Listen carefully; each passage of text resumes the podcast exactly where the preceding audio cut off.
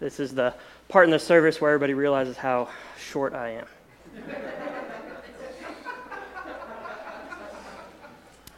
Uh, today we are looking at Psalm 16. Um, so if you can pull that up, I will read it in a second. But just excited again to be in here with everyone. Um, not everything is put together, um, but we are working to get it ready for um, the end of September to do so. Uh, but now let's look at Psalm 16. Follow along as I read. Preserve me, O God, for in you I take refuge. I say to the Lord, You are my Lord. I have no good apart from you. As for the saints in the land, they are the excellent ones, in whom is all my delight. The sorrows of those who run after another God shall multiply. Their drink offerings of blood I will not pour out, or take their names on my lips. The Lord is my chosen portion and my cup. You hold my lot. The lines have fallen for me in pleasant places. Indeed, I have a beautiful inheritance. I believe the Lord who gives me counsel. In the night also my heart instructs me. I have set the Lord always before me. Because he is at my right hand, I shall not be shaken. Therefore, my heart is glad my whole being rejoices. My flesh also dwells secure. For you will not abandon my soul to Sheol, or let your Holy One see corruption. You make known to me the path of life. In your presence there is fullness of joy. At your right hand are pleasures forevermore. Let's pray. Dear God, we come before you in awe of who you are, God. We ask that in this time you, you use our hearts to be drawn closer to you, God, that we can seek you as our refuge, God, that we can see the beauties of what that truly means in our lives, that we can truly rest in you. I want to give all the praise, all the glory, all the honor, for you are the only one worthy of it. Amen. What do you think of when you hear the word refuge. By definition, it means a, a place that provides protection from danger or, or provides shelter. Now, this could be a physical place, right? Maybe a shelter from a storm or a shelter from an invading force. But that's kind of the physical understanding of the word. It can also be more of an emotional or spiritual protection. Maybe it's the protection that provides relief when we are distressed, when we are worried, when we are anxious or scared. So, if I were to ask you, where is it that you find your refuge? What would your answer be? If you wanted a gold star in Sunday school, you would say God. And hopefully that's true. But if you think about it in your life, where is it that you find your refuge? Do you find protection, shelter, security in things other than God? Physically, that might be your home. Or even bigger still, it could be the country that we live in. Maybe it's more personal. Maybe it's the people in your lives, your family, your friends. Maybe it's the authority figures or political leaders. Maybe it's something quantifiable like the balance in your bank account. Now, all these things are not necessarily bad.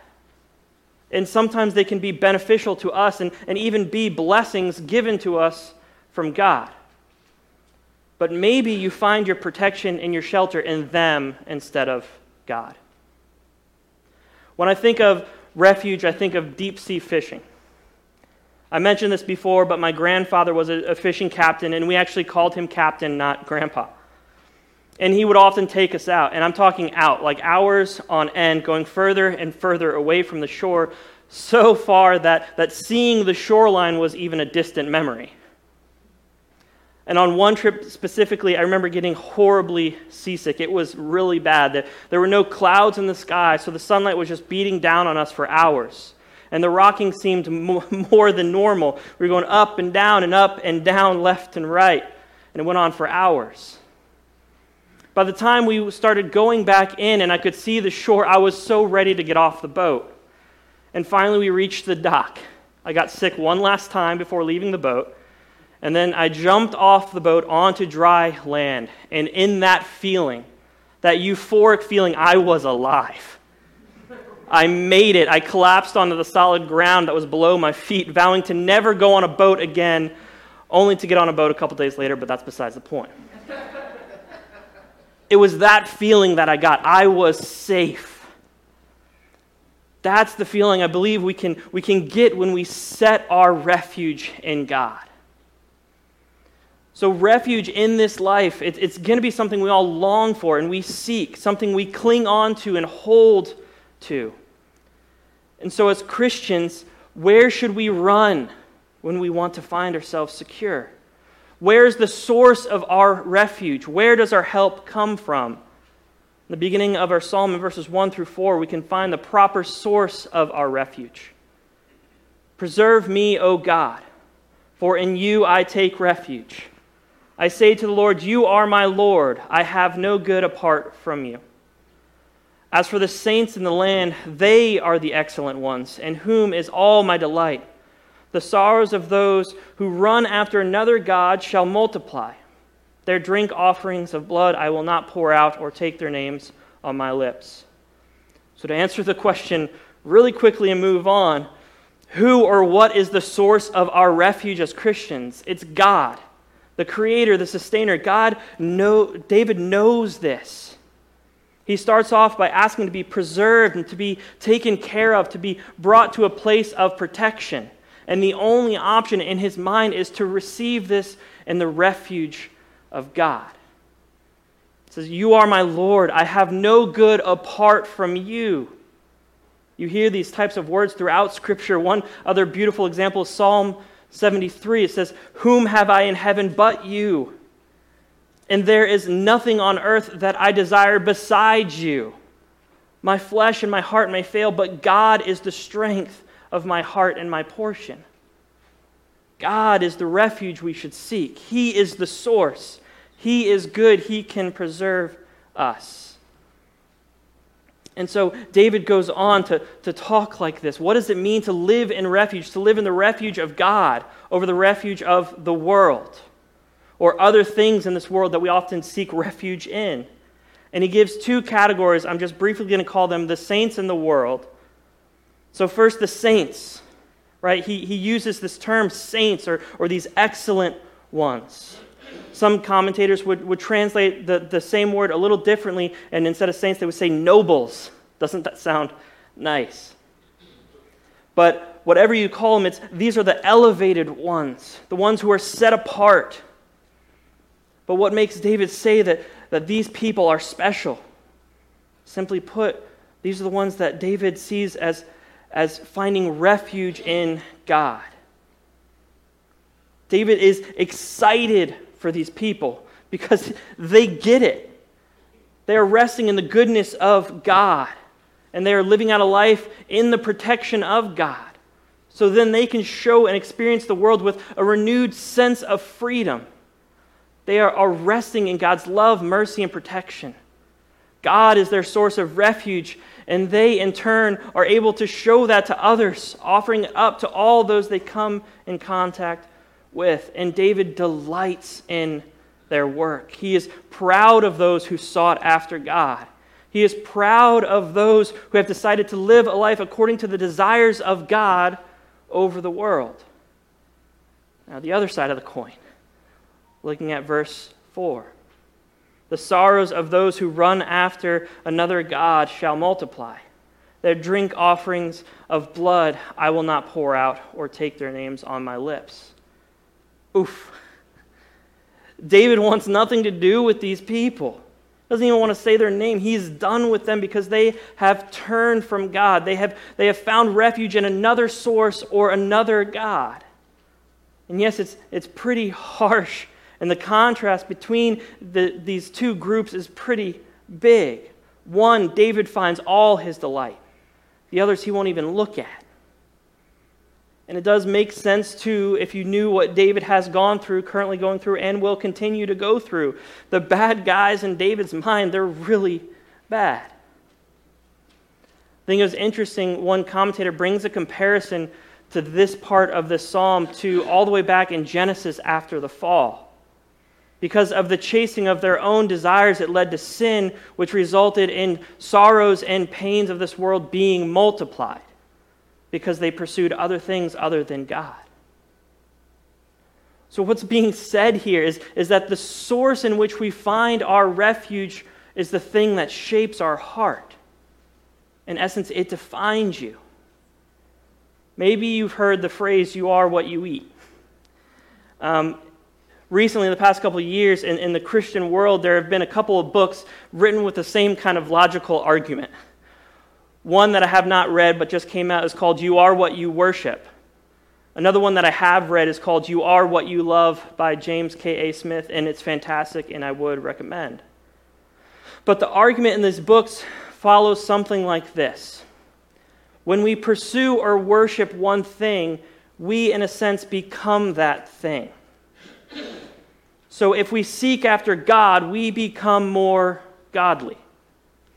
Further example, if we seek after the love of God, we may become more loving. Now, the other side. If we seek after the world, we may become more worldly. Or more specific, maybe if we seek after money, we may become more greedy. The source of our refuge should be God above all. And with that, something amazing happens. There are benefits to this, and they are massive. And we probably won't even understand them this side of heaven, but still, let's try to look at them. Let's look at the benefits of refuge in verses 5 through 8. The Lord is my chosen portion and my cup. You hold my lot. The lines have fallen for me in pleasant places. Indeed, I have a beautiful inheritance. I bless the Lord who gives me counsel. In the night also my heart instructs me. I have set the Lord always before me because he is at my right hand. I shall not be shaken. When we look at these verses, I think we can see two types of benefits here. One is focused on the future, and one is focused on the present. So, the future, you hear things like, You hold my lot. What does that mean? The, the word can be used in a sense of, of an allotment, a territory given to someone. God is securing this lot. One commentator translates the word differently, and instead of lot, he says destiny. Isn't that beautiful? The Lord holds my destiny. David goes on to speak about how God has eternally secured and holds David's future. David celebrates the fact that he has this beautiful inheritance to look forward to. Because David has chosen to rest in the refuge of God, he has this bountiful and complete inheritance, one that will never be taken away because it is held by the one who will always remain. Think of the stock market or think of a stock market crash. Maybe some of you have experienced putting a large sum of money in the stock market only to lose most of it due to an unkind dive. However cheesy this may sound, God's investment will never crash. God invests that his promises to his people will never crash. It will always be there. And when we come to a point where we gain this inheritance, we'll be through the roof excited of its increases. I'm going to stop talking about the financial world because I know nothing about the financial world. And most of the information I do know comes from Reddit, which isn't a credible source, so they tell me. More accurate to my experience, God holds my lot. And, and the moment I experience this inheritance will be reminiscent of getting off of that boat after a day in the hot sun. Words will not be able to express that feeling when I'm experiencing my eternal future that God is holding for me. This solid land experience is going to pale in comparison to the benefits of God's refuge and the promise that God makes to me for my future. But we can't, and I can't, be so caught up in the future, right? You can't always live in the future. David is aware of that, and so he speaks to the benefits of the present. To quote Ted Lasso, today is a gift, that's why they call it the present.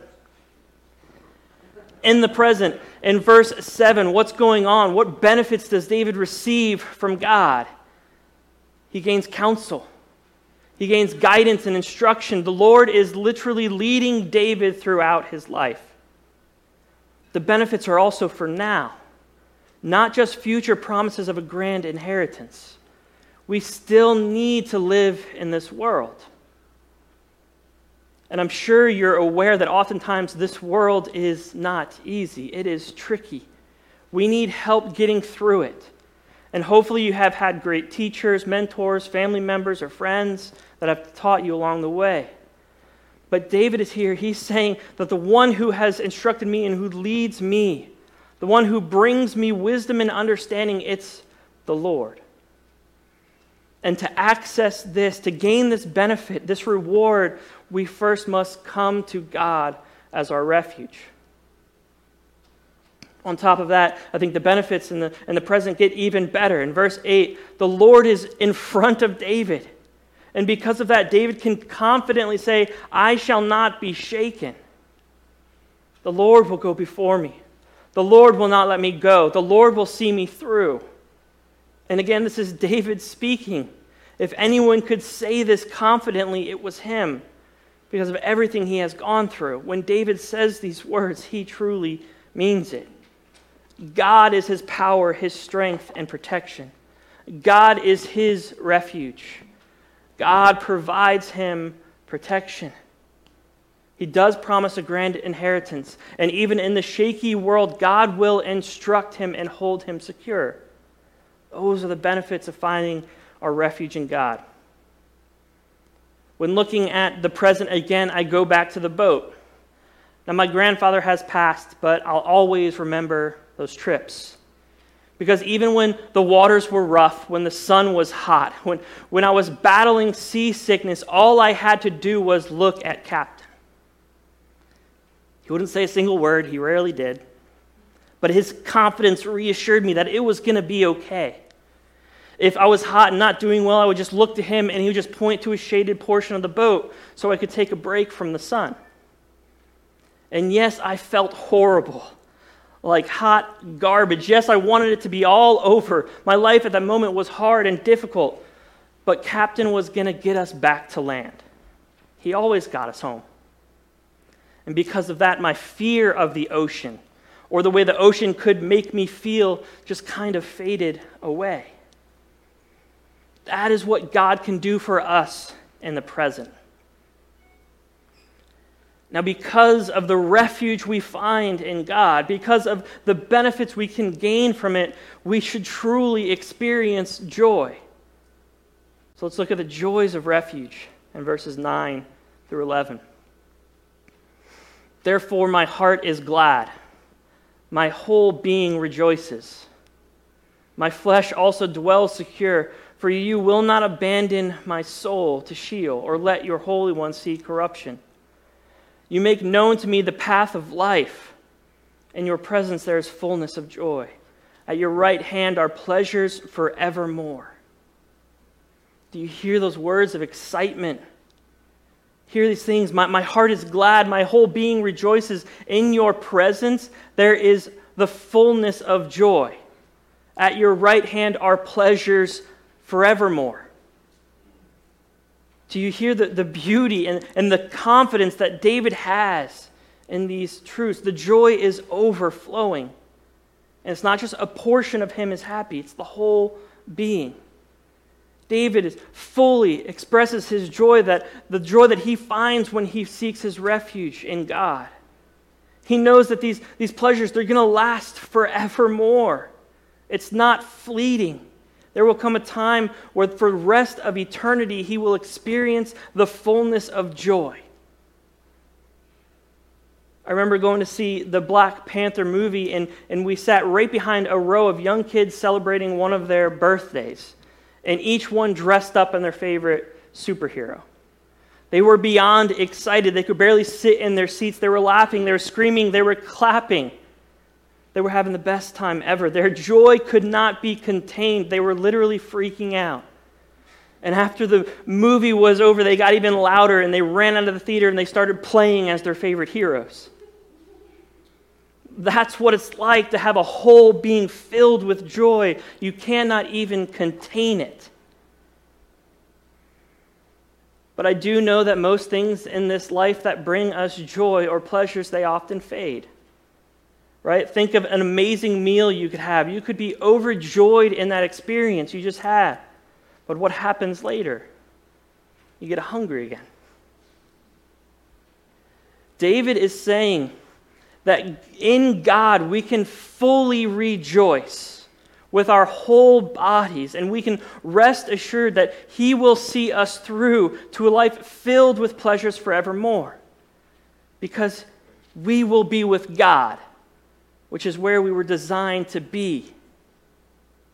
And David has this confidence in God.